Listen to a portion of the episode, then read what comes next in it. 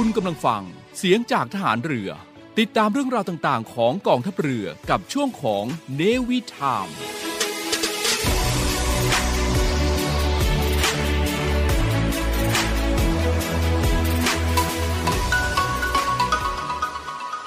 English on board กับมาดามแรง and the gang I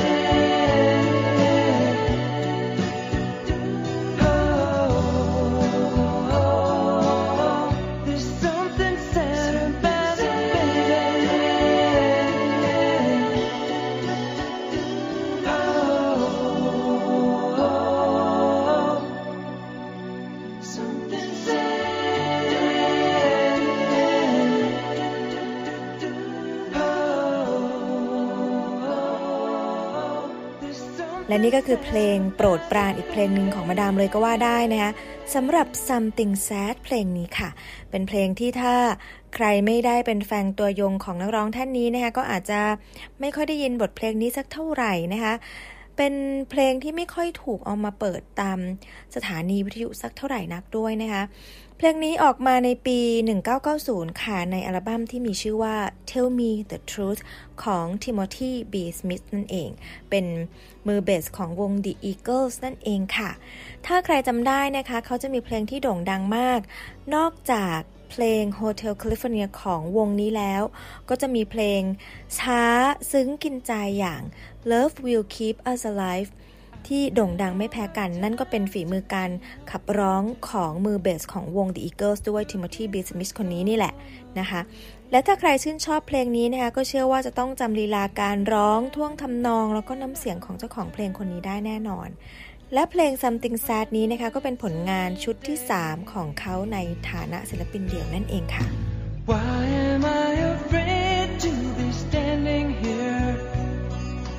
turning my face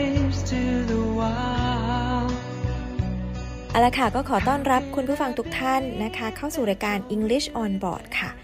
เจอเจอกันในวันสิ้นเดือนวันนี้พอดีเลยนะคะ 30 กันยายน พุทธศักราช 2564 เช่นเคย 7นาฬิกาไปจนถึงเวลา 8นาฬิกาพบกันนะคะที่ FM 93.0 ค่ะและก่อนที่จะไปพบกับเรื่องราวที่นำมาฝากคุณผู้ฟังในเช้าวันนี้นะคะ เราไปอัปเดตข่าวสารกันสักครู่หนึ่งก่อนค่ะ กับช่วงของ Thailand Weekly Updates ค่ะ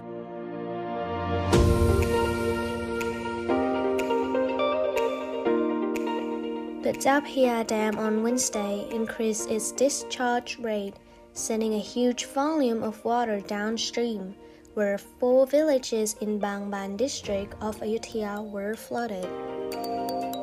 Extra water is also being released from the Basak Dam, with flood warnings for five central provinces. The Japria Dam in Chainat Province increased its discharge rate to 2,766 cubic meters of water per second, the highest rate this year. Somyot Kesuwan, chief of Bangban district,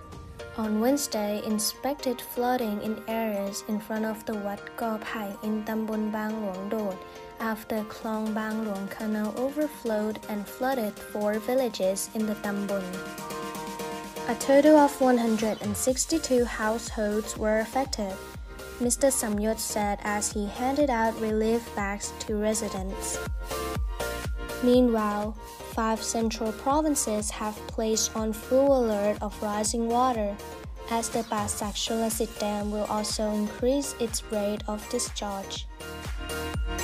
The Department of Disaster Prevention and Mitigation on Wednesday sent an urgent letter to governors of Lopburi, Saraburi, Ayutthaya, Pathum Thani, and Nonthaburi provinces and directors of provincial disaster prevention to prepare for discharge from Basak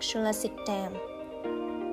In its letter, the department said the Royal Irrigation Department RID had said tropical storm Dianmu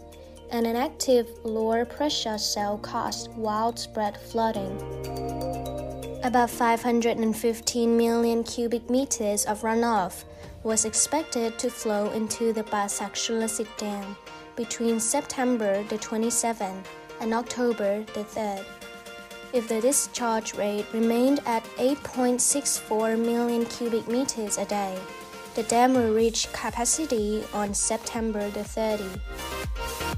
To make room for more water and prevent the dam overflowing, the RID decided to increase the discharge rate to 3,456 million cubic meters a day, about 400 cubic meters per second. The rate would be increased gradually. It would flow into Kong Chainat Basak Canyon and then to Rama 6 Dam Reservoir at the rate of not more than 700 cubic meters per second. This would see water levels along the Basak River downstream at the Rama 6 Dam rise to 2 to 2.5 meters. And that is our Thailand Weekly News report this week. See you next time. และจากสถานการณ์น้ำท่วมนะคะ ก็ทำให้ประชาชนในกว่า 20 จังหวัดค่ะ เรียกว่ายังคงได้รับความเดือดร้อนอย่างหนักจากอุทกภัยที่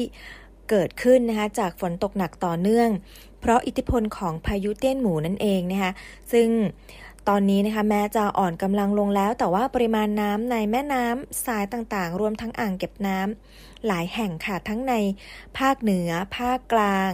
ภาคตะวันออกเฉียงเหนือ แล้วก็รวมไปถึงภาคตะวันออกนั้นก็ยังคงมีอยู่มากเลยทีเดียวทำให้กรมชลประทานนะคะ เขาก็ต้องดำเนินการวางแผนการระบายน้ำซึ่งทำให้อาจจะส่งผลกระทบอยู่ในหลายพื้นที่ในขณะนี้นะคะ และจากภาพถ่ายดาวเทียมของสำนักงานพัฒนาเทคโนโลยีอวกาศ และภูมิสารสนเทศนะคะ ก็ยังพบว่ามีน้ำท่วมขังในภาคเหนือแล้วก็ภาคกลางยังคงอยู่นะคะ รวม6 0 0แสนไร่เลยทีเดียวค่ะ โดยกรมป้องกันและบรรเทาสาธารณภัยเองนะคะเขาก็ได้ระบุว่าในช่วงเมื่อวันที่ 23 ถึงวันที่ 28 กันยายนที่ผ่านมานี้นะคะ ได้รับอิทธิพลจากพายุเตี้ยนหมู่ที่ได้กล่าวไปเมื่อสักครู่นี้ ก็ทำให้อุทกภัยเนี่ยเกิดขึ้นใน 30 จังหวัดของประเทศไทยนะคะ ตอนนี้มีผู้เสียชีวิตแล้วกว่า 6 รายนะคะ แล้วก็สูญหาย 2 ราย และในขณะนี้นะคะ สถานการณ์ก็คลี่คลายแล้วใน 7 จังหวัดนะคะ ส่วนอีก 23 จังหวัดก็ยังคงมีประชาชนประสบภัยน้ำท่วมในหลายพื้นที่ค่ะ ซึ่งในจำนวนนี้นะคะก็มีจังหวัดที่ต้องเฝ้าระวัง แล้วก็ติดตามสถานการณ์อย่างใกล้ชิด 4 จังหวัดด้วยกันค่ะ ได้แก่จังหวัดนครศรีธรรมราชนะคะ ชัยภูมิ ลบบุรี แล้วก็รวมไปถึงนครสวรรค์นะคะ ยังไงก็ขอเป็นกำลังใจให้กับผู้ที่ประสบอุทกภัยในครั้งนี้ด้วยในหลาย ๆ พื้นที่เลยนะคะ ในขณะนี้เองนะคะก็มีหลายหน่วยงานค่ะที่ได้เร่งระดมสัพพะกำลังนะคะเพื่อลงไป ให้ความช่วยเหลือกับประชาชนในหลายพื้นที่แล้ว เพื่อที่จะบรรเทาความเดือดร้อนให้กับพี่น้องประชาชนในขณะนี้กันอย่างเต็มที่เลยทีเดียว ก็ส่งกำลังใจไปให้ทุกๆคนนะคะ ให้ผ่านพ้นสถานการณ์นี้ไปได้โดยเร็วค่ะ การทุจริตคอร์รัปชันเป็นภัยคุกคามต่อความมั่นคงของชาติ มาร่วมสร้างความใสสะอาด ปลอดจากพฤติกรรมการทุจริตประพฤติมิชอบ สร้างความโปร่งใสและประสิทธิภาพของกระบวนการทำงานในกองทัพเรือ เพื่อให้ข้าราชการและลูกจ้างของกองทัพเรือ ประพฤติปฏิบัติงาน โดยเน้นผลงานการมีคุณภาพ ความซื่อสัตย์สุจริต และการมีจิตสำนึกในทางที่ดี เพื่อให้ข้าราชการกองทัพเรือมีเกียรติและศักดิ์ศรีมีความภูมิใจ มีขวัญและกำลังใจในการทำงาน เพื่อให้กองทัพเรือมีภาพลักษณ์ที่ดีจนเป็นที่ยอมรับชื่นชม เชื่อถือศรัทธา พึงพอใจ และประทับใจในการทำงาน และผลการทำงานของกองทัพเรือ คุณสามารถมีส่วนร่วมป้องกันและปราบปรามการทุจริต ร่วมกันทำให้กองทัพเรือใสสะอาด แจ้งเบาะแสได้ที่ ศูนย์รับเรื่องร้องทุกกองทัพเรือ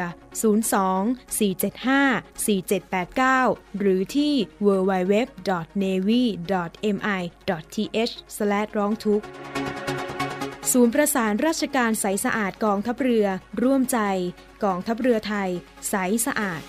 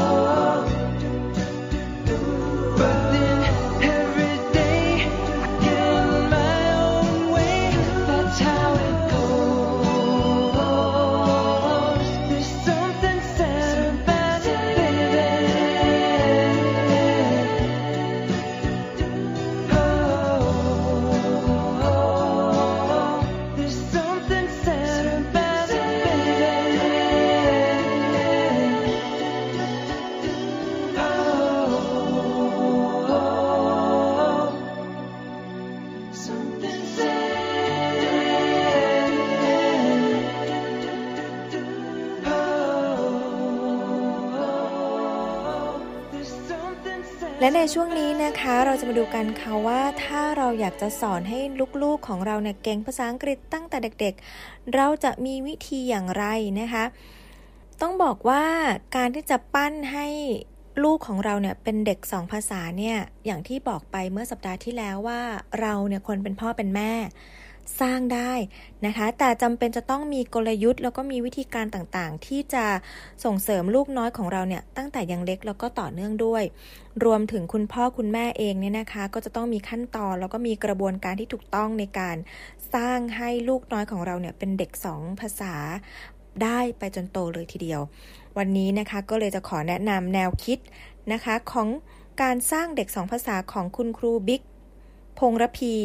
เตชะพาหะพงศ์นะคะ ซึ่งเป็นผู้เขียนหนังสือเด็กสองภาษาพ่อแม่สร้างได้ ซึ่งดิฉันเนี่ยก็ได้เอาเคล็ดลับแบบนี้แหละมาสอนลูกๆของดิฉันเองนะคะ แล้วก็เห็นว่าเออมันมันได้ผลก็เลยอยากจะเอามาแชร์นะคะ ให้กับคุณผู้ฟังที่อยากจะสร้างลูกน้อยของเราให้เป็นเด็กสองภาษานะคะ ซึ่งต้องบอกว่าหนังสือเล่มนี้เนี่ยนะคะ คุณครูบิ๊กเนี่ยเขียนเอาไว้อย่างละเอียดเลยทีเดียว แล้วก็เรียกว่าเป็นตัวอย่างสำคัญของครอบครัวที่จะสร้างลูกให้เป็นเด็กสองภาษาได้ด้วยตนเอง นะคะ แล้วก็เพราะความสำเร็จที่สร้างให้ลูกเก่งมาได้ขนาดนี้ค่ะ แล้วก็ทางคุณครูบิ๊กเองเนี่ยนะคะเขาก็มีประสบการณ์ดีๆ แล้วก็เทคนิคหลายแบบหลายอย่างเลยทีเดียวค่ะ หลายแนวทางที่ถูกต้องมาให้คุณพ่อคุณแม่ได้เอาไปทำตามมานะคะ แล้วก็เขียนเป็นหนังสือเล่มนี้ขึ้นมา ซึ่งดิฉันเองก็เห็นว่าน่าสนใจดีก็เลยเอามาฝากกันในวันนี้นะคะสำหรับวิธีหรือว่าเทคนิคเนี่ยนะคะมีอยู่ 9 วิธีด้วยกัน ไปดูวิธีแรกเลย อยากจะให้ลูกของเราเป็นเด็กสองภาษา เราจะสร้างเขาได้ยังไง ไปดูวิธีแรกค่ะ ครูบิ๊กเขาบอกว่า วิธีแรกนั้นเราจะต้องสอนลูกโดยไม่แปล นั่นหมายความว่าการสอนคำศัพท์ภาษาอังกฤษ พร้อมคำแปลเนี่ย อย่างเช่น a cat แปลว่าแมวนะ แล้วก็ให้ลูกท่องคำศัพท์ภาษาอังกฤษ พร้อมกับคำแปลนะคะ จะไม่ให้สอนแบบนี้นะคะ เพราะว่าการสอนแบบนี้เนี่ยจะทำให้ลูกเนี่ยพูดทั้งคำศัพท์แล้วก็คำแปลไปพร้อม ๆกัน อย่างเช่น cat แมว แบบนี้นะคะ แล้วก็จะยังทำให้ต้องใช้เวลาคิดอยู่ในหัวเหมือนคนไทยส่วนใหญ่ก่อนพูดภาษาอังกฤษด้วย ซึ่งก็มักจะคิดว่า เอ๊ะคำศัพท์นี้มันคืออะไรนะ มันจะไม่ได้ออกมาตามธรรมชาติของคำศัพท์นั้นนะคะ ซึ่งเด็กเนี่ยควรจะเห็นแมวแล้วเดินมาแล้วก็พูดได้เลยว่า oh that's cat อะไรแบบนี้นะคะ ดังนั้นค่ะ การสอนจึงต้องสอนให้เด็กรู้จักคำศัพท์ แล้วก็ชี้ไปที่สิ่งนั้นโดยตรง แล้วใช้คำอธิบายเป็นภาษาอังกฤษร่วมด้วย ทั้งคุณพ่อคุณแม่แล้วก็ลูกเนี่ยก็จะได้สนุกร่วมกัน คุณพ่อก็จะได้ฝึกไปด้วย คุณแม่ก็จะสนุกไปด้วย เป็นการเสริมสร้างกิจกรรมภายในครอบครัวด้วยนะคะ นั่นก็คือวิธีแรกนะคะ สอนลูกโดยไม่แปล วิธีที่2นะคะ เน้นการพูดแล้วก็ประสบการณ์ร่วมกันค่ะ นั่นก็คือคุณพ่อคุณแม่เนี่ยนะคะ จะต้องเป็นต้นแบบค่ะ กระตุ้นสร้างเงื่อนไขเพื่อให้เด็กเนี่ยเปล่งเสียงออกมาเรียนแบบต้นแบบให้ได้นะคะ ไม่ใช่ว่าให้ลูกฟังอย่างเดียวนะคะ แต่ว่าเราจะต้องให้ลูกสื่อสารกลับมาด้วย เพราะว่าความจริงแล้วเนี่ยนะคะ ภาษาเนี่ยเกิดจากการฟังก่อนพูด ราะฉะนั้นหมั่นทำซ้ำๆซ้ำๆซ้ำๆตรงนี้เนี่ยให้แน่นให้แม่นยำก่อนค่ะ ให้เป็นกิจวัตรประจำวันเลย แล้วก็เป็นต้นแบบให้ลูกเนี่ยได้เรียนแบบตามนะคะ แต่ว่าถ้าคุณพ่อคุณแม่เนี่ยให้ลูกไปอยู่แต่กับใน iPad หรือในมือถือเนี่ยสิ่งที่จะเกิดขึ้นกับคุณพ่อคุณแม่แล้วก็ลูกจะฟังได้ แต่ว่าคุณและลูกๆของคุณเนี่ยจะพูดไม่ได้หรือว่าพยายามจะพูดจนเคอะเขิน แต่ถ้าเกิดคุณพ่อคุณแม่นะคะ ปล่อยให้ลูกอยู่กับ iPad คือเรียนรู้จาก iPad หรือว่าจากมือถือเนี่ย สิ่งที่จะเกิดขึ้นเลยนั้นก็คือว่าลูกของเราเนี่ยจะฟังได้อย่างเดียวแต่จะไม่กล้าอ่าน ไม่กล้าออกเสียงที่ถูกต้อง คือเวลาที่ออกเสียงมาหรือว่าเวลาที่เราให้เขาพูดมาเนี่ยเขาอาจจะรู้สึกเคอะเขินในการออกเสียงหรือว่าไม่สามารถที่จะออกเสียงเรียนแบบต้นฉบับได้นั่นเอง ราะว่าไม่มีคนขัดเกลาการเรียนแบบให้เขานั่นเองค่ะ และที่สำคัญนะคะก็คือจะต้องทำซ้ำทุกวันค่ะ เพื่อให้เกิดการเรียนรู้ภาษาแบบธรรมชาตินั่นเองนะคะ ให้ลูกๆของเราเนี่ยเกิดความเคยชินจนคล่องนะคะ แล้วก็ติดเอาไว้ในความทรงจำมันก็จะฝังไว้ที่สมองของเขา เวลาที่จะพูดหรือว่าเวลาที่จะสื่อสารหรือว่าเห็นอะไรขึ้นมาเนี่ยเขาก็จะพูดคำศัพท์นั้นออกมาได้อย่างเป็นธรรมชาติ นะคะ ซึ่งการพูดกับลูกนั้นนะคะ จะเป็นการใช้ประสบการณ์ร่วมกันค่ะทำให้ลูกน้อยของเรานั้นนะคะ สามารถที่จะจดจำได้ยาวนาน เราอาจจะเริ่มง่าย ๆ ก็ได้นะคะ คุณผู้ฟังจากกิจวัตรประจำวันที่เราเห็นว่าลูกๆเราชอบ แล้วก็สามารถทำด้วยกันพ่อแม่ลูกได้นะคะ ไม่ว่าจะเป็นกิจกรรมการทานอาหารร่วมกันอาบน้ำแปรงฟันอะไรต่างๆ เนี่ย พวกนี้สามารถที่จะ เอามาสอดแทรกคำศัพท์ภาษาอังกฤษได้ตลอดเวลาเลยนะคะ อย่างที่ได้เคยเกริ่นไปเมื่อสัปดาห์ที่แล้วนะคะอะแล้วทีนี้มาถึงวิธีการหรือว่าเทคนิคที่ 3 แล้วค่ะ ใช้คำศัพท์ในบ้านนะคะ แล้วก็ผูกเป็นประโยคง่ายๆ ให้ไวยากรณ์เนี่ยอยู่ในความรู้สึกอยู่ในความคำนึงของเขาไปเองเหมือนแบบ สอดแทรกให้เขาเรียนรู้ไปโดยธรรมชาตินะคะ อันนี้ต้องบอกว่ามีหลายคนนะคะที่ยังไม่เข้าใจเรื่องนี้ครูบิ๊กท่านบอกว่า ซึ่งจริง ๆ แล้วเนี่ยนะคะมีหลายคนที่จะไม่เข้าใจเรื่องนี้นะคะ แล้วก็มักจะบอกว่าแนวคิดแบบเนี้ยเป็นแนวคิดในการสอนภาษาให้กับเด็กแบบมั่วๆ แล้วก็ไม่ถูกหลักไวยากรณ์ แต่ครูบิ๊กเขาบอกนะคะว่าความจริงแล้วเนี่ยไวยากรณ์เนี่ยมันจะอยู่ในความรู้สึกของเรา นะคะ ดังนั้นเมื่อสอนเด็กให้พูดได้ง่ายๆ เริ่มจากประโยคง่ายๆก่อน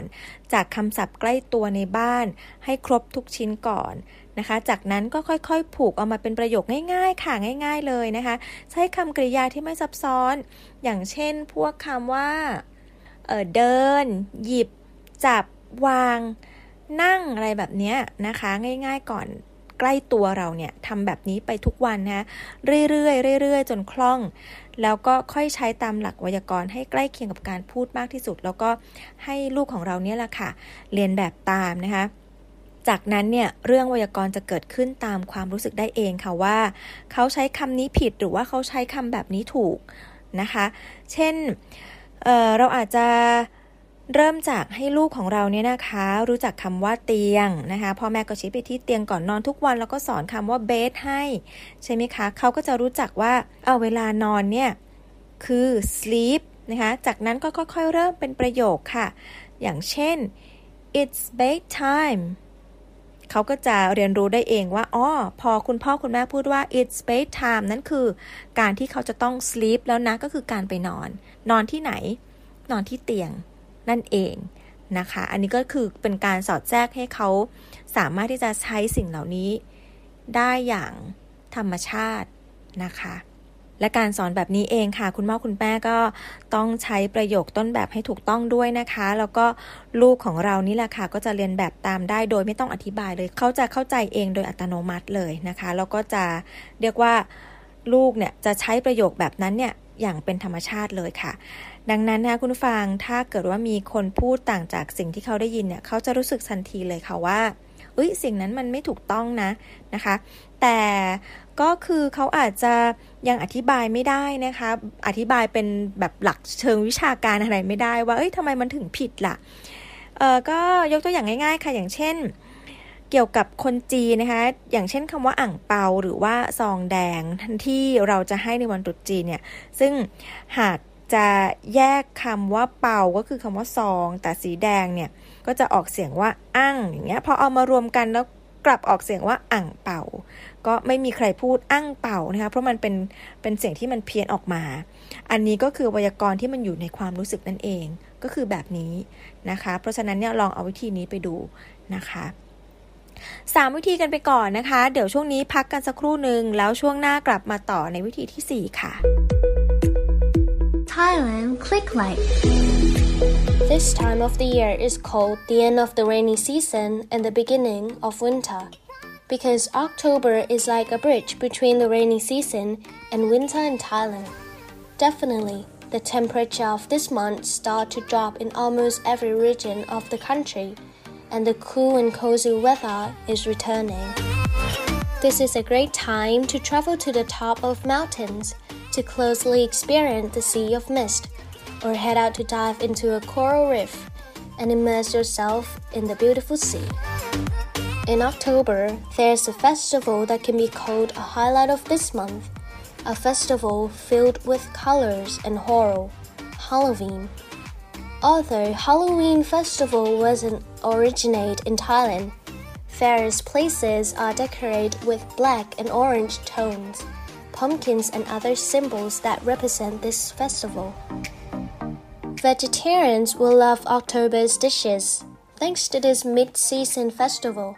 the Vegetarian Festival or Tesakan Ginje. During this annual 10-day festival, people won't eat meat and a number of restaurants all over Thailand also serve menus without meat. Moreover, some provinces celebrate this festival with a parade of gods and spectacular shows. One of the most famous provinces is Phuket. This October is said to be a farewell to the rainy season and a welcome to the month of winter.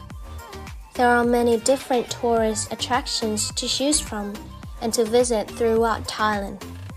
Some places with amazing beauty can only be seen during the bridge of two seasons like this month.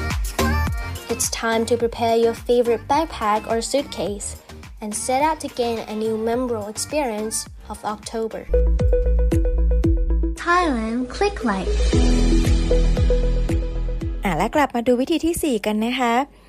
วิธีที่ 4 นะคะ คุณครูบิ๊กเขาก็ได้แนะนำเอาไว้ว่าให้เรานั้นทำซ้ำๆ เรียกว่าเป็นการเน้นความถี่นั่นเองนะคะ เพราะว่าเด็กเนี่ยนะคะจะตอบสนองกับการทำซ้ำแล้วก็ความถี่ได้ดีที่สุดนะดังนั้นนะคะคุณพ่อคุณแม่ท่านไหนเนี่ยอยากจะให้ลูกอยู่ในสิ่งแวดล้อมหรือพื้นที่ที่มีความถี่ของภาษาไหน ก็พูดภาษานั้นบ่อยๆ นะคะ แล้วก็ลูกของเราเนี่ยเขาก็จะเรียนรู้แล้วก็ตอบสนองต่อภาษานั้นได้อย่างดีมากตามไปด้วยนั่นเอง เพราะว่าเด็กเนี่ยนะคะ ตั้งแต่แรกเกิดจนถึง 4 ปีแรกเนี่ยจะอยู่กับคุณพ่อคุณแม่มากที่สุดใช่ไหมคะ เพราะฉะนั้นค่ะ คุณพ่อคุณแม่ต้องใช้ภาษากับลูกซ้ำๆบ่อยๆ แล้วก็เรียกว่าเราจะต้องสร้างสถานการณ์ที่สอดคล้องกับสิ่งนั้นสม่ำเสมอเป็นประจำด้วยนะคะ อย่างเช่นการที่เราอาจจะ หยิบขนมเข้าปาก แล้วก็อาจจะบอกลูกว่า eat นะคะลูกของเราเนี่ยเขาก็จะรู้ด้วยความรู้สึกว่าอ๋อการที่คุณพ่อคุณแม่ทำกริยาท่าทางแบบเนี้ย เอาของเข้าปากอย่างเงี้ยอ๋อมันเรียกว่า eat เขาก็จะรู้เอง ดังนั้นนะคะกริยาอื่นๆที่ไม่ใช่ eat เนี่ยเขาก็จะรู้ได้โดยอัตโนมัติว่าแบบนี้นี่ไม่ใช่ไม่ใช่ eat นะ สมมติว่าถ้าคุณแม่ คุณแม่ออาจจะเดินไปปิดประตู แล้วบอกว่า eat แบบเนี้ยก็ไม่ใช่ ใช่ไหมคะ เด็กเขาก็จะรับรู้ได้ว่าอ๋อกิริยาแบบนี้หยิบของเข้าปากเท่านั้นนะ ที่เรียกว่า eat นะคะ และเมื่อคุณพ่อคุณแม่เนี่ยนะคะ สอนคำศัพท์ให้เขาหลาย ๆคำมากขึ้นมากขึ้นมากขึ้น เขาก็จะเรียนรู้คำศัพท์ได้หลากหลายมากขึ้น แล้วก็จดจำได้มากขึ้นนะคะ แล้วก็หลังจากที่ลูกของเราเริ่มจำแล้วก็ออกเสียงคำศัพท์ได้เยอะในระดับหนึ่งแล้วเนี่ยนะคะ ก็ทีนี้คุณพ่อคุณแม่ลองเริ่มที่จะผูกคำเข้ามาเป็นวลีง่าย ๆ ให้เขาพร้อมใช้นะคะ แล้วก็เรียกว่าพร้อมกับการแสดงกิริยานั้นๆ ไปด้วยนะคะ เขาก็จะได้รู้ว่าอ๋อสิ่งแบบเนี้ยเรียกว่าคำแบบนี้ในภาษาอังกฤษที่คุณพ่อคุณแม่พูดให้เขาฟังบ่อยๆบ่อยๆ นะอย่างเช่น การเดินไปเปิดประตูแบบนี้นะคะ คุณพ่อคุณแม่ก็อาจจะไปเปิดประตู แล้วก็อาจจะพูดไปด้วยว่า open the door นะคะ หรือว่าเราอาจจะอยากจะให้เขาปิดประตูนะคะ เราก็อาจจะบอกเขาว่า close the door please แบบนี้เป็นต้นนะคะ เขาก็จะจำวลีง่าย ๆ แบบนี้แหละได้ แต่อย่าลืมว่าเราจะต้อง ทำแบบนี้ทุกครั้ง พูดแบบนี้บ่อยๆ พูดเป็นประจำ เป็นกิจวัตรประจำวัน เป็นปกติของเราไปเลยนะคะ อืม แล้วก็รวมไปถึงการที่คุณพ่อคุณแม่เนี่ยนะคะ อ่านนิทานภาษาอังกฤษให้ลูกฟังทุกวันด้วยอันนี้ก็จะทำให้ลูกน้อยของเราเนี่ยนะคะ รู้ในสิ่งที่เขาเห็นเป็นภาพเนี่ยได้มากยิ่งขึ้นด้วย พร้อมกับเรียนรู้ไปอย่างสนุกสนานมีความสุขแล้วก็อบอุ่น ที่ได้ทำกิจกรรมอะไรกับคุณพ่อคุณแม่ด้วยนั่นเองนะคะ เมื่อวันหนึ่งเนี่ยเขาเห็นภาพในหนังสือนิทานที่เขาอ่านทุกวันหรือว่าเขาเห็นทุกวันเนี่ยนะคะ แล้ววันหนึ่งเนี่ยนะคะเขาก็อาจจะพูดออกมาหรือส่งเสียงเป็นภาษาอังกฤษ เป็นประโยคภาษาอังกฤษ อย่างที่เราเคยอ่านให้เขาฟังทุกวันทุกวัน โดยที่เขาไม่รู้ตัวเลยก็ได้นะคะอะทีนี้ไปดูวิธีที่ 5 ค่ะ การใช้ฝรั่งดิจิทัลเป็นตัวช่วย ไม่ใช่ตัวหลักนะคะ หมายความว่ายังไงฝรั่งดิจิทัล ฝรั่งดิจิทัลก็คือการใช้เทคโนโลยีดิจิทัลนี่แหละนะคะ เป็นตัวช่วยในการสอนภาษาให้กับลูกๆของเรา แต่ทีนี้ค่ะคุณผู้ฟังไม่ใช่ว่าเราจะใช้ไอ้เทคโนโลยีเนี้ย กับลูกเป็นหลักนะคะ จริงๆแล้วเนี่ยคนที่เป็นหลักเลยก็คือจะต้องเป็นตัวคุณพ่อคุณแม่นี่แหละ ที่จะต้องพูดจะต้องสอนลูกด้วยตัวเองนะคะ ไม่ใช่การเปิดการ์ตูนฝรั่งให้ลูกดูอยู่ตลอดเวลาอันนั้นไม่ใช่นะคะ อาจจะเสริมได้โอเค อันนี้อาจจะเสริมได้ในกรณีที่เราให้เขาดูแล้วก็ สิ่งที่เขาจะได้กลับมาก็คือการที่ถ้าเราลูกเราดูนิทานเรื่องนั้นซ้ำๆการ์ตูนเรื่องนั้นซ้ำๆเป็นภาษาอังกฤษ เขาก็จะเรียนแบบสำเนียงแล้วก็ฝึก pronunciation ออกเสียงได้อย่างถูกต้องเหมือนเจ้าของภาษานะคะ การที่จะไม่ให้ใช้เทคโนโลยีดิจิทัลเป็นหลักกับลูกเนี่ยก็เพราะว่าการทำแบบนี้เนี่ยนะคะจะไม่เกิดประโยชน์แล้วก็ไม่เป็นผลเลยค่ะ ถ้าคุณพ่อคุณแม่ไม่สอนไม่พูดกับลูก เพราะว่าในการ ดูการ์ตูนเนี่ยนะคะ ลูกๆของเราเนี่ยอาจจะเข้าใจแหละ แต่ว่าเขาจะไม่สามารถที่จะสื่อสารหรือว่าตอบกลับ หรือว่าโต้ตอบได้ เพราะว่ามันเป็นการรับสารทางเดียวใช่ไหมคะเพราะฉะนั้นเราก็จะต้องให้ลูกของเราเนี่ยมีปฏิสัมพันธ์ สามารถที่จะสื่อสารโต้ตอบกับสิ่งที่เราพูดได้ด้วย อันนั้นถึงจะเกิดผลถึงจะเกิดประโยชน์สูงสุดนะคะ วิธีที่ 6 นะคะ เราจะต้องสอนภาษาให้ต่อเนื่องด้วยนะคะ ก็คือการสอนภาษาอังกฤษให้ลูกอย่างต่อเนื่องเนี่ย ก็จะต้องเชื่อมโยงกันไปทีละจุดนะคะ โดยจะเริ่มจากจุดที่เล็กที่สุดก่อนนั่นก็คือเป็นคำก่อนนะคะ เป็นคำคำเดียว table orange door chair อะไรแบบนี้นะคะ พอเป็นคำพอเป็นคำรู้จักคำแล้วเนี่ย ก็ค่อยๆ กลายไปเป็นวลี แล้วพอเป็นวลีเป็นประโยคสั้นๆ ก็ค่อยๆ แตกออกไปเป็นประโยคที่สมบูรณ์ยาวขึ้นหน่อย นะคะ ก็สอนลูกไปทีละจุดทีละจุดแบบนี้ค่ะ นั่นก็คือการเชื่อมโยง แล้วก็สอนภาษาให้ต่อเนื่องนั่นเองนะคะ อย่างเช่นถ้าเกิดว่าเราจะสอนเป็นคำเนี่ยเราสอนยังไง นั่นก็คือ ถ้าเกิดว่ามีของอย่างหนึ่งนะคะ แล้วก็เรายื่นให้ลูกของเรา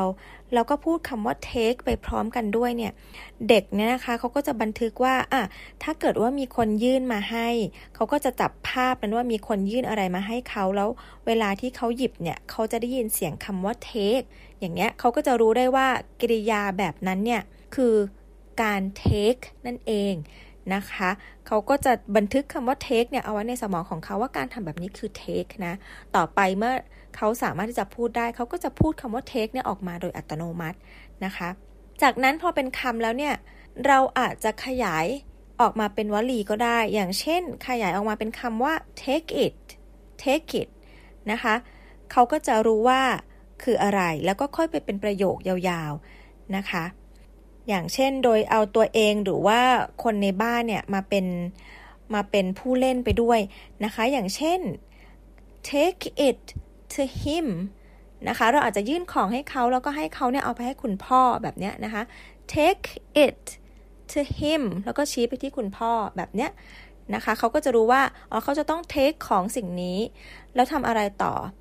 take สิ่งเนี้ยเอาไปไหน to him เอาไปให้คุณพ่อ นะคะ เพราะฉะนั้นประโยคมันก็จะเริ่มยาวขยายยาวขยายยาวขึ้น เมื่อทำไปซ้ำๆซ้ำๆบ่อยๆ ทุกวันทุกวันเข้า นานๆเข้าหลายปีเข้าเนี่ยน้องก็จะเป็นเด็กสองภาษาได้อย่างอัตโนมัติเลยนะคะ เพราะฉะนั้นเขาก็จะเริ่มมีคลังคำศัพท์ของเขามากขึ้นนะคะ ดังนั้นเนี่ยคุณพ่อคุณแม่ต้องสอนให้ลูกเนี่ยสามารถที่จะเชื่อมโยงคำได้ แล้วก็ส่งต่อคำจากหนึ่งคำเป็นสิบคำเป็นร้อยคำเพิ่มขึ้นไปเรื่อยๆนะคะ จากนั้นลูกของเราเนี่ยแหละค่ะก็จะคิดเล่าสิ่งที่เขาเรียนรู้มาจากคำง่ายๆเนี่ยเอามาเชื่อมต่อกันนะคะ แล้วก็ค่อยๆ ขัดเกลาให้เป็นประโยคภาษาอังกฤษ ได้จากสิ่งที่เขาเก็บสะสมเอาไว้นั่นเองค่ะ เอาละมา 6 วิธี 6 เทคนิคกันแล้วนะคะ ไปพักกันสักครู่หนึ่งก่อนเดี๋ยวช่วงหน้าค่ะ กลับมาดู 3 วิธีที่เหลือกันค่ะ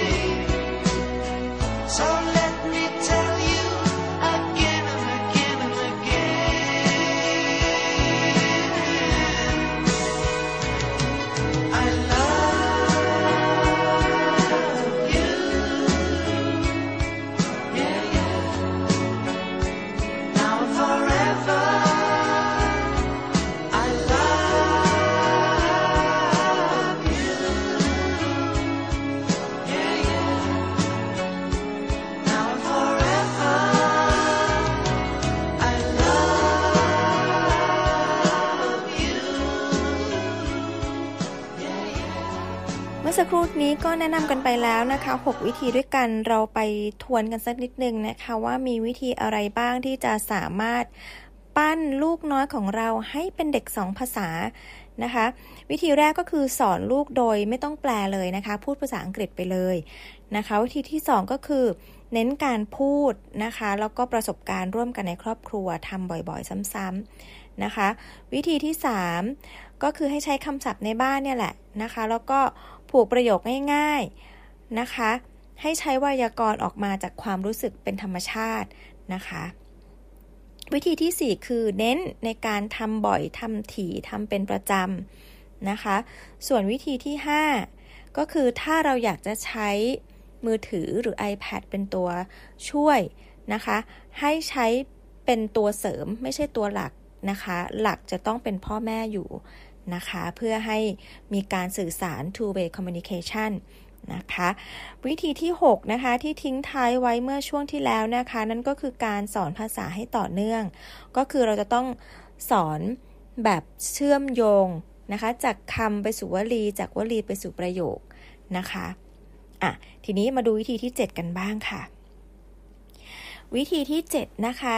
คุณครูบิ๊กแนะนำว่าเราจะต้องเลือก ระบบการสอนที่เหมาะสมด้วยค่ะ เพราะว่าครูบิ๊กบอกว่าคนในครอบครัวเนี่ยควรจะเลือก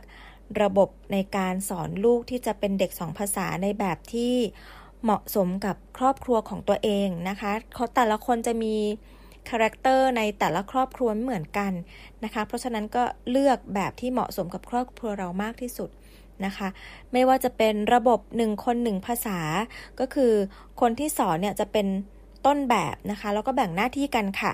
ภาษาที่ 1 และภาษาที่2นะคะซึ่งภาษาที่ 1 ก็คือภาษาแม่นั่นเองนะคะ ซึ่งเด็กก็จะเรียนรู้ว่าอ๋อถ้าคุยกับคนนี้ต้องพูดแบบนี้ต้องพูดภาษาที่เป็นภาษาไทยนะ แบบนี้นะคะ ถ้าคุยกับคนนี้ก็ต้องพูดเป็นภาษาอังกฤษนะ อะไรแบบนี้นะคะ หรืออาจจะเลือกอีกระบบหนึ่งก็ได้ค่ะ 1 เวลา 1 ภาษา ตามสถานการณ์หรือเวลาที่กำหนด โดยคุณพ่อคุณแม่เนี่ยต้องบังคับตัวเองในการพูดภาษาอังกฤษให้ได้ตามที่ตกลงกันไว้ หรือว่ากำหนดไว้อย่างสม่ำเสมอนะคะ ก็ต้องอดทนกันนิดหนึ่งนะคะ พยายามทำให้ได้ต่อเนื่องจนกว่าลูกของเราจะโต เมื่อเรามองย้อนกลับมาแล้วเนี่ยเราก็จะภูมิใจค่ะว่าสิ่งที่เราพยายามอดทนทุ่มเททำเนี่ยมันได้ผลนะคะ หลาย ๆ ท่านอาจจะสงสัยว่าเอ๊ะหนึ่งเวลาหนึ่งภาษาคือยังไง คุณพ่อคุณแม่ก็อาจจะตกลงเวลากันก็ได้ค่ะอ่าว่าช่วงห้าโมงเย็นจะเป็นเวลาที่เราจะมาพูดภาษาอังกฤษกันแล้วนะ จนถึงหกโมงหรืออะไรแบบนี้เราจะเซตวันละหนึ่งชั่วโมงหรือสองชั่วโมงก็แล้วแต่เลยนะคะ ก็อาจจะตกลงกันว่าอะหนึ่งชั่วโมงนี้สองชั่วโมงนี้เราจะพูดแต่ภาษาอังกฤษเพียวๆเลยนะนะคะเขาก็จะรู้ว่า อ๋อ ถ้าเป็นถึงเวลานี้ เราจะได้ยินภาษาแบบนี้กับคุณพ่อคุณแม่ เราจะพูดคุยภาษาแบบนี้กับคุณพ่อคุณแม่กันนะคะ นั่นก็คือระบบ 1 ภาษา 1 เวลานะคะอะแล้ววิธีที่ 8 นะคะ การสร้างแรงบันดาลใจให้กับเด็กโตนะคะสำหรับการสร้างลูกสองภาษาในเด็กที่โตขึ้นมาหน่อยนะคะ นั่นก็คือเด็กเนี่ยจะพูดภาษาไทยเก่งแล้วนะคะ อาจจะ 3-4 ขวบขึ้นไป แต่ว่าไม่ต้องกังวลนะคะ เด็กในวัยนี้ก็สามารถที่จะสอนได้เช่นเดียวกันค่ะ แต่ว่าเด็กในช่วงอายุเนี้ยเขาจะพูดภาษาแม่ได้แข็งแรงแล้วนะคะ เขาอาจจะไม่ค่อยอยากจะพูดภาษาที่สองสักเท่าไหร่นะเพราะฉะนั้นเนี่ยหลักแนวคิดของเด็กสองภาษาในช่วงวัยนี้นั้นก็คือการที่เราอาจจะต้องคุยกับลูกก่อนค่ะว่า ลูกๆของเรานั้นเนี่ยมีความจำเป็นที่จะต้องพูดภาษาอังกฤษ เพราะอะไรหรือด้วยเหตุผลอะไร นะคะ อันนี้ก็ต้องให้คุณพ่อคุณแม่เนี่ยคุยกับเขาก่อนในเบื้องต้นนะคะ วางเป้าหมายแล้วก็แรงบันดาลใจให้กับลูกก่อนนะคะ อย่างเช่น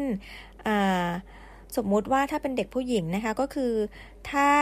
เราอาจจะบอกกับเขาว่าถ้าหนูพูดภาษาอังกฤษได้เนี่ยนะ หนูจะได้ไปเจอเจ้าหญิงที่ อยู่ในนิทานนะ จะได้เจอเอลซ่า จะได้เจอสโนว์ไวท์อะไรแบบนี้นะคะ เพราะว่าคนพวกนี้เขาพูดภาษาอังกฤษกันนะ อะไรแบบนี้นะคะ เราอาจจะสร้างแรงบันดาลใจให้เขาก่อนว่าทำไมเขาต้องพูดภาษาอังกฤษด้วยล่ะนะคะ แล้วก็เป็นการผูกเงื่อนไขให้กับเขานะคะ แต่ว่าถ้าเกิดว่าเด็กๆ ไม่รับวิธีแบบนี้แล้วก็ต่อต้านนี่ก็คือแย่เลยนะคะ คุณพ่อคุณแม่ไม่น่าจะ คุณพ่อคุณแม่ก็อาจจะสอนไม่ได้เลยนะคะ อาจจะต้องสร้างแรงบันดาลใจหรือว่าชักจูงลูกให้ชอบในการใช้ภาษานี้ก่อน แล้วก็ค่อยๆ เพิ่มเติมคำศัพท์ให้เขาไปทีละนิดทีละนิดก็ได้นะคะ แล้ววิธีสุดท้ายค่ะ สอนภาษาให้กับลูกของเราเนี่ยให้เป็นเรื่องสนุกนะคะ อันนี้นี่ถือว่าสำคัญมากเลย การสอนเนี่ยจะต้องสนุกแล้วก็ไม่เคร่งเครียดด้วยนะคะ เพราะว่าความเครียดเนี่ยจะทำให้ลูกของเราไม่มีความสุข ก็คือพอเขาไม่มีความสุขแล้วเขาก็จะไม่อยากทำนั่นแหละนะคะ ง่าย ๆเลย ลูกของเราเนี่ยจะต้องสนุก แล้วก็คุณพ่อคุณแม่ก็จะต้องสนุกด้วย แล้วก็ไม่รู้สึกกดดันด้วยนะคะ เพราะว่าไม่งั้นนี่จะกลายเป็นว่าไม่สนุกทั้งคู่ ก็จะไม่เกิดผลที่ดีนะคะ อืมเพราะฉะนั้น อย่างที่บอกไปนะคะว่าการสอนภาษาเนี่ยคุณพ่อคุณแม่จะต้องใช้เวลา สักระยะหนึ่งอาจจะนานหน่อยหลายปี ในการสอนลูกของเราเพื่อที่จะให้ได้เห็นผลนั้นนะคะ ต้องใช้เวลาสร้างลูกมากทีเดียวค่ะ เมื่อเขาเรียนรู้อย่างสนุกนะคะ คุณพ่อคุณแม่สนุกกับเขาเขาก็จะมีความสุข แล้วก็รู้สึกว่าเวลาพูดภาษาอังกฤษกับเราแล้วเนี่ยเขามีความสุขทุกครั้ง มันก็จะทำให้ยิ่งเกิดการเรียนรู้มากขึ้นไปอีกนั่นเองนะคะ อาละและนั่นนะคะก็คือ 9 เทคนิค ในการที่จะมาปั้นเด็ก 2 ภาษากันนะคะ ให้ลูกของเราเก่งภาษาอังกฤษตั้งแต่เล็กๆ ด้วย 9 เทคนิคง่ายๆ ที่แนะนำเมื่อสักครู่นี้นะคะ จากหนังสือของคุณครูบิ๊กนะคะ พงรพี เตชะพาหะพงศ์ หนังสือก็ชื่อว่าเด็กสองภาษาพ่อแม่สร้างได้ ไม่ทราบว่าตอนนี้ยังวางจำหน่ายอยู่หรือเปล่านะคะ ถ้าใครสนใจก็ไปหาซื้อกันได้เลย ตามร้านหนังสือทั่วไปนะคะ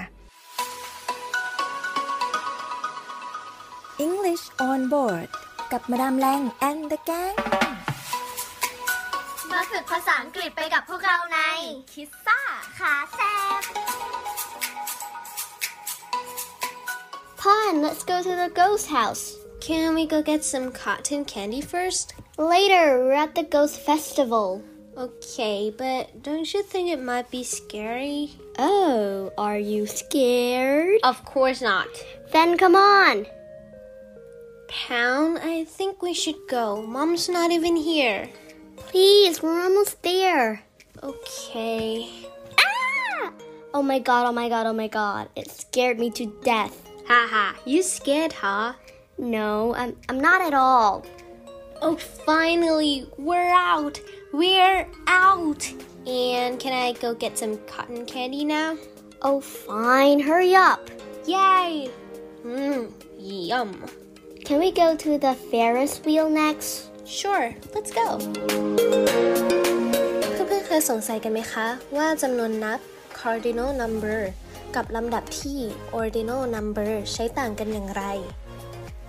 cardinal number จำนวนนับ จะใช้บอก how many หรือบอกว่าสิ่งต่างๆ มีอยู่มากน้อยเท่าไหร่ มันก็จะช่วยบอกถึงปริมาณนั่นเองค่ะ เช่น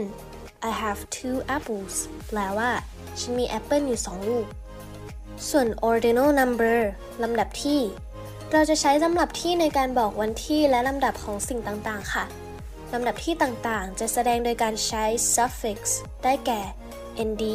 rd st หรือ th เช่น second third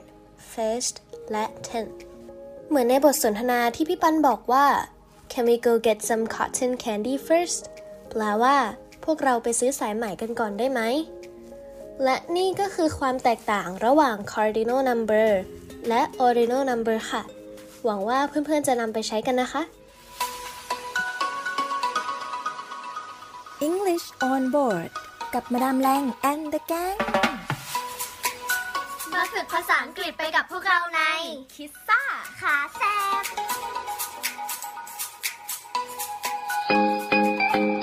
คุณพ่อคะ วันนี้เราจะไปไหนกันคะ อุปกรณ์อะไรเยอะแยะเลย อ๋อ คุณพ่อจะไปที่ศูนย์รับบริจาคโรงพยาบาลสมเด็จพระปิ่นเกล้าจ้าลูก วันนี้ที่ทำงานคุณพ่อรวบรวมเงินกันซื้ออุปกรณ์ทางการแพทย์ แล้วก็สิ่งของต่างๆ เหล่านี้สำหรับใช้รักษาผู้ป่วยที่ติดเชื้อโควิด -19 พ่อเป็นตัวแทนนำไปบริจาคจ้าแม่ก็เพิ่งโอนเงินสมทบทุน มูลนิธิสมเด็จพระปิ่นเกล้าเพื่อผู้ป่วยโควิด -19 เพื่อจะเอาไปซื้ออุปกรณ์ทางการแพทย์เมื่อกี้นี้เองจ้า ดีจังเลยค่ะ คุณพ่อคุณแม่ หนูจะใส่หน้ากากอนามัย ล้างมือบ่อยๆ ระยะห่างจากคนอื่นด้วย แล้วก็บอกเพื่อนๆให้ช่วยกันด้วยค่ะ พี่ๆคุณหมอและพี่ๆพยาบาลจะได้ไม่ต้องทำงานหนักค่ะ ดีมากเลยจ้าลูก น่ารักจังเลยลูกสาวแม่เนี่ย สถานีวิทยุเสียงจากทหารเรือขอเชิญร่วมสมทบทุน และบริจาคอุปกรณ์การแพทย์ และสิ่งของเพื่อผู้ป่วยไวรัสโควิด -19 ร่วมสมทบทุนมูลนิธิสมเด็จพระปิ่นเกล้า โดยบริจาคผ่านบัญชีธนาคารทหารไทยจำกัดมหาชน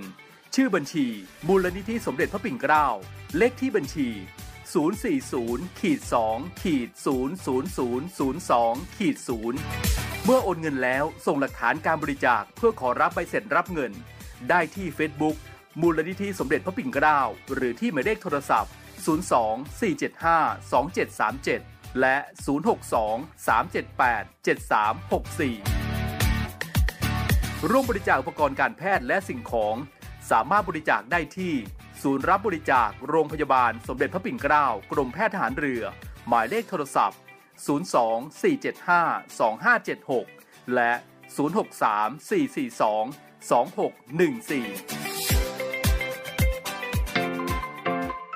To prevent the spread of COVID 19, here are the easy steps to follow. Wash your hands with soap and warm water regularly. Don't touch. Avoid touching eyes, nose, or mouth, especially with unwashed hands. Keep your distance. Avoid close contact with people who are sick. If you experience symptoms of COVID 19, cough, fever, shortness of breath, call your healthcare provider or a local health department before seeking care.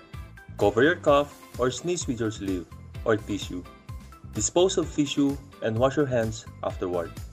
Stay home. If you experience respiratory symptoms like cough or fever, just stay home. With all of these, We can help stop the spread of COVID 19. stay safe. Stay home. ดูเวลาแล้วหมดเวลาของรายการ English on Board ในวันนี้กันแล้วนะคะ พบกันได้ใหม่สัปดาห์หน้าวันนี้มาดามลาไปก่อนนะคะ สวัสดีค่ะ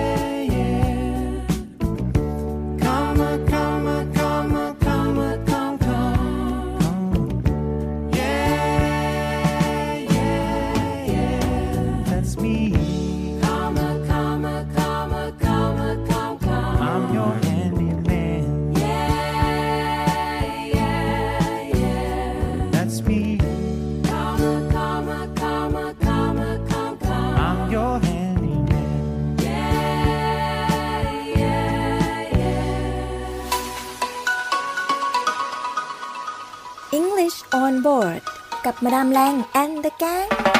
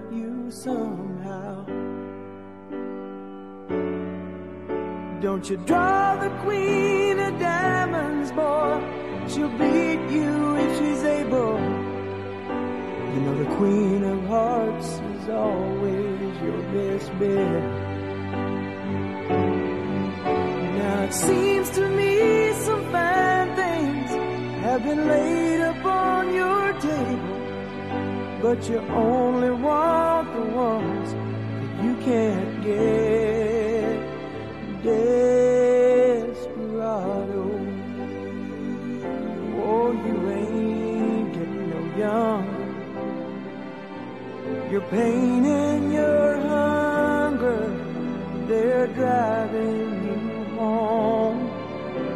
And freedom, oh freedom, well that's just some people talking.